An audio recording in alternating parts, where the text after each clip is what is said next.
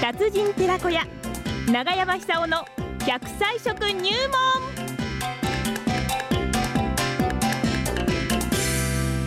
さあ17年間本当にお,、ね、お世話になりました永山久夫さんです奈良浜出身食文化史研究家長寿食研究家でございますよ、えー、来週18年目を迎えてもねこのままこのコーナーありますからよろしくお願いしますそれでは永山さん電話つながりました長山さんおはようございますおはようございますどうもありがとうございました。ね、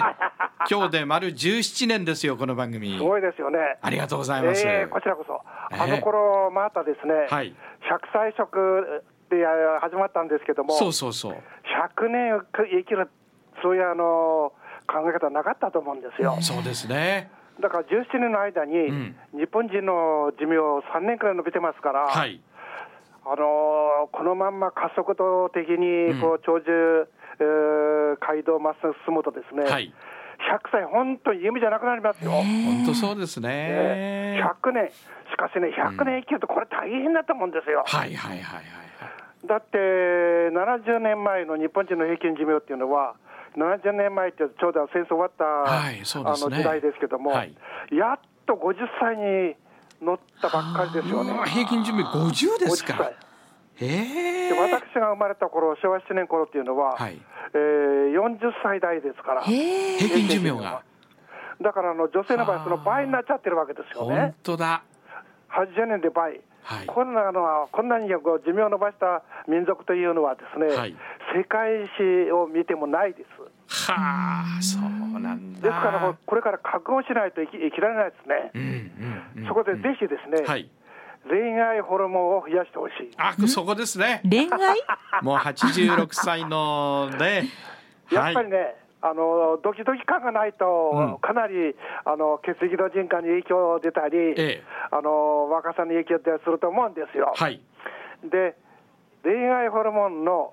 原料となるのは、うん、アミノ酸の中にの、はい、トリプトファンっていうアミノ酸です。ほうほうほうほうトリプトファン。トリプトファン。はいでこれサンマとかカツオに多いんですけどもそうなんだそうなんですよ、はい、でこれあの体の中にあってセロトニンっていうそうそう幸せホルモンになるんですよね、はいはい、セロトニンねそうですセロトニンです、うん、だからセロトニンが出る方っていつもニコニコしてですね、ええ、これみんなにこの親しまれるんですよねなるほど、えー、ですからあの人が寄ってくる、はい、だからあの SA にモテると思うんですよ私なんかもうねあの女性を見るとすぐに寄ってっちゃうんですけどね これセロトニンじゃなくてエロトニンって言われたことあります。セロトニンですね。エロトニンで。えー、ミスターセロトニン です。それいいことですいいことですよね。いいことです。はいはいはい。でそれいいことっていうのは社会的にいいことである同時に、うん、自分にとっても大変にいいことになるわけですよね。そうですよ。毎日恋をする。そうなんです。うん、そこで三幕ってほしいんですよ、ね、なるほど。はい、ね、サンマの一頃は高かったんですけども、えー、今安くなりました、ね、そうですね、ようやくね。ね大きくてあの脂が乗ってですね、今が旬真っ盛りじゃないですか。はい、そうです。ですえー、ですからあのお正月までに、えー、まあお正月のその前までにですね、うん、冬が来るまでにあと10匹食べてほしい。 お10匹。はい。10分食べると、うん、あのー、サンマって脂肪が多いですから、はい、健康に脂肪がたくさん含まれてるんですよ。なるほど。ええー、多分皆さんも、あのー、オメガ3って言葉聞いたことあると思いますけども、ね、オメガ3系の油をたくさん含んでます。はい、でオメガ3系の油っていうのはあの血液の循環を良くしますよね。で脳のこう記憶力を良くする働きもありますし、うんうん、あるいはこのお肌の老化を防いでも役に立つ。なるほどですからね、あのー、終戦直後から見ると、えー、倍近く寿命が延びてるわけですから、はい、やっぱり食生活考えないと、体持たないですよね。そうですね、えー、うん、ですから、前と同じような食生活してては、100歳なる前に、枯れ木のようになってしまうんじゃないか、うん、なるほどね、えー、100歳になっても元気だなって言われたいですもんね。いつもこの青々としたですね、葉っぱをこう茂らせてほしいんですよ。そうですね。春になったら花も咲かせてほしいと思います。はいはいはい、はい、そうするとそういう、えー、効果をもたらすですね、うん、食べ物を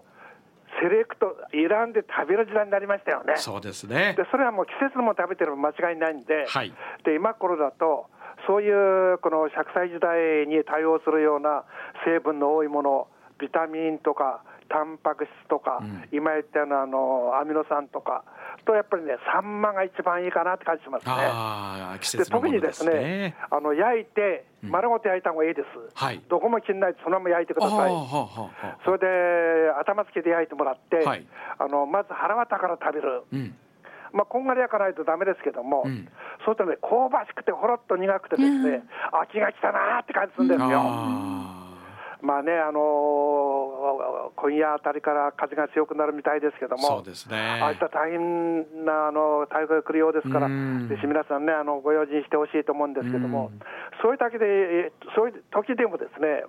あの気温が変動しますから、あのそれに対応するためには、体健康じゃないと対応できないですよね、はいはい、えー、そういう意味でもですね、えー、サンマを食べて、脳の若さを、それから体の若さ、それからあの運動神経をシャープにする上でもですね、うん、サンマですよ、うん、そういう食べ方をしてれば、うん、あの今年はあの災害の年でした。そうですね、振り返るとね。あの今年の冬はあの寒いって言われてますから、はい、ぜひ今からですね、はい、いい油を取ってですね、うん、それで少し、えー、血液の循環を良くしてもらって、ええ、血管をしなやかにしてですね、はい、恋愛感情を増やしてもらって、 重要。冬を過ごしてほしいなって感じますよね。本当ですね。そうです。うん。うん、ただ健康食を食べるんじゃなくてね、そうですそうですはいそれをどこで発散するか、ね、はい、サンマを食べた後に、えええ